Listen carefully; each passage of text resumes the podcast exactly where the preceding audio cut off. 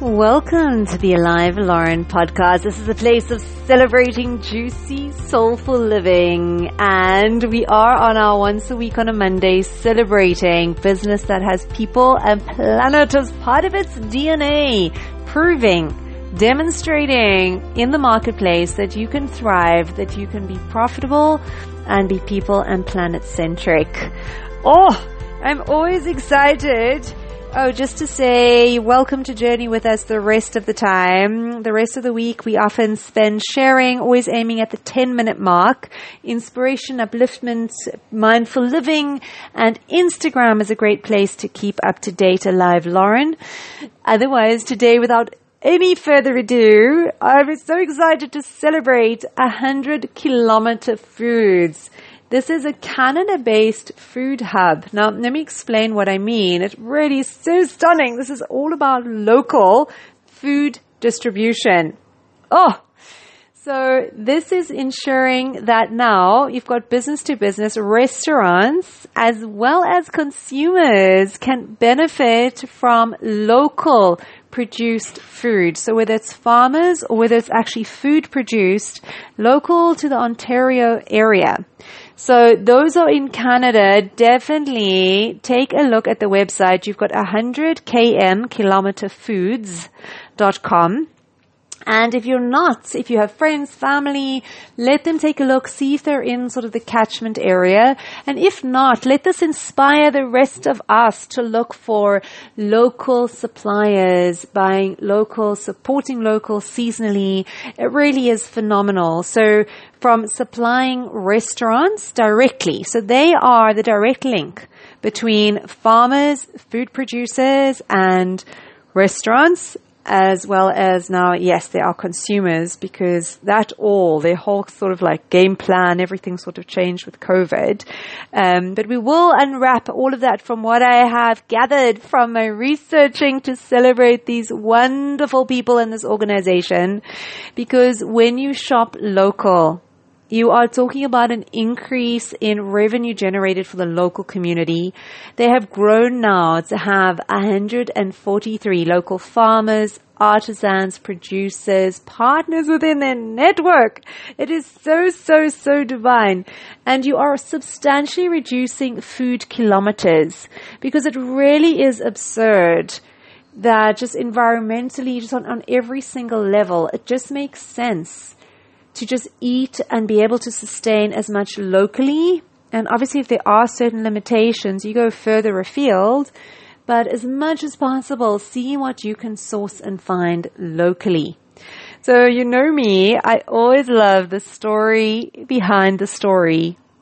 And this is so, so divine. It goes back to Paul and Grace, who are the co-founders. So I've got a founding date of around 2007, 2008. So this is amazing. These people have grown. They've been around for over a decade. So originally in pharmaceutical sales, oh my God, I cannot begin to tell you how much I resonated with the story. So feeling like this total lack of alignment between their values and where they were working and getting to a point where they just decided to take a number of months off and went, as far as I understand, sort of like backpacking in Asia, six to seven months, returned to Canada, and then just felt like they couldn't return to their jobs. Um, I understand Paul to be like a social entrepreneur. He believes about business serving a greater purpose, contributing to solutions in this world. Oh my God, like so speaks my language. And they took this leap. They took a leap to leave their jobs, to give up their apartment. They actually moved in to Grace's parents.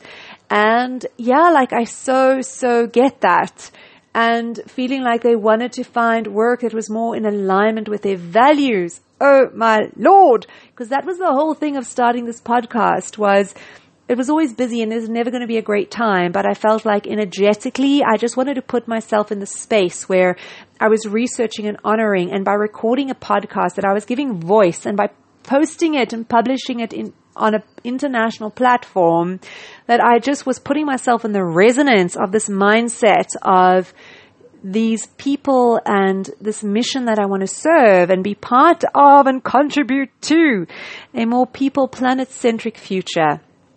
So I so get that. And it was feeling really difficult initially to actually find this. And they also had resonance with green and sustainability and farming, and they were going to events and going to discussions, and it all kind of, the kind of turning point and the kind of birthplace was attending a discussion called the politics of local food.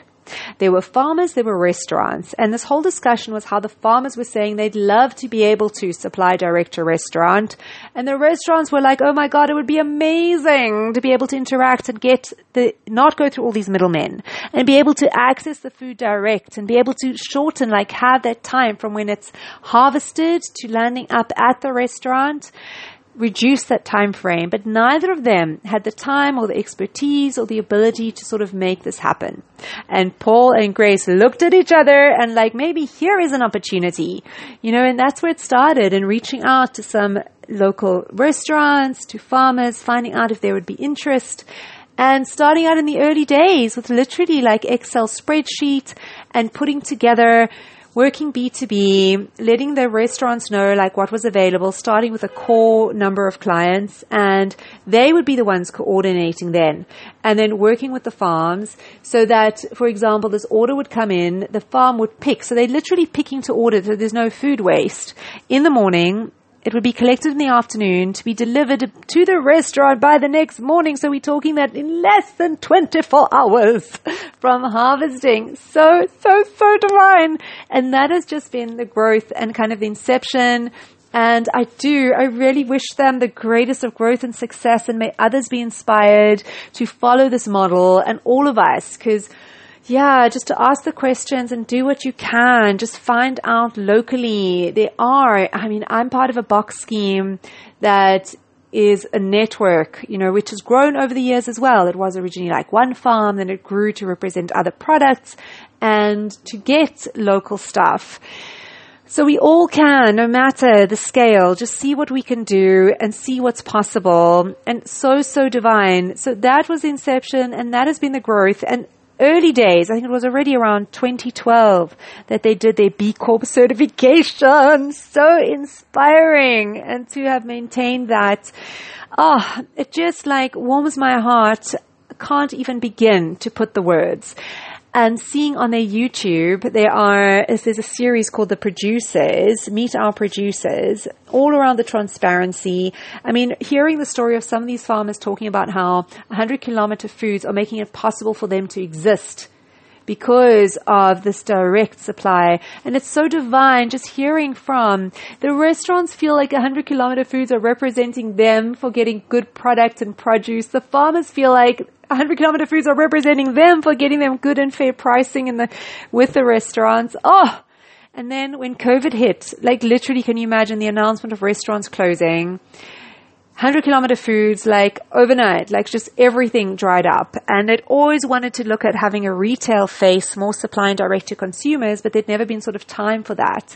And now this was the perfect time. And in this, oh, chaos and existential crisis, uh, as shared in some of the parts that I read of scrambling and now needing to actually pivot and dealing with like a totally new animal now because they were dealing B2B and now they were interfacing direct with the end user and kind of scrambling to make it all happen and now on their website, the, both of those are up and running as options. So divine. If you do as a consumer, they've got a whole foodies rewards program. You get some sort of rewards even just for opening your account.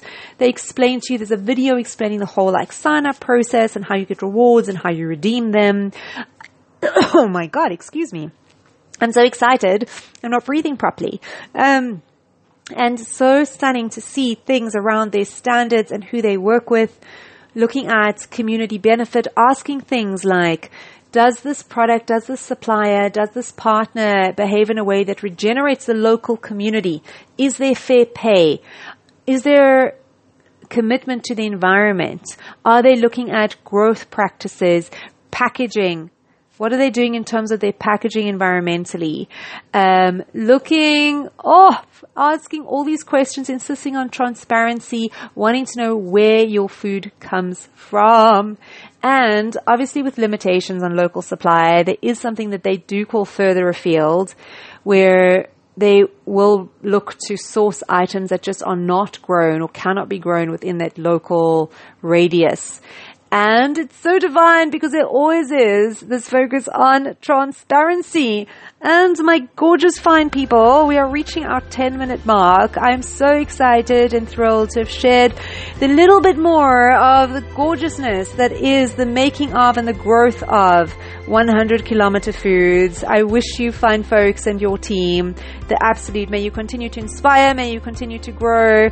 Oh, and just be, be the change that this planet so, so craves and deserves and needs. So on this glorious, magnificent note, I'm going to leave you fine folks until we meet again. Mwah.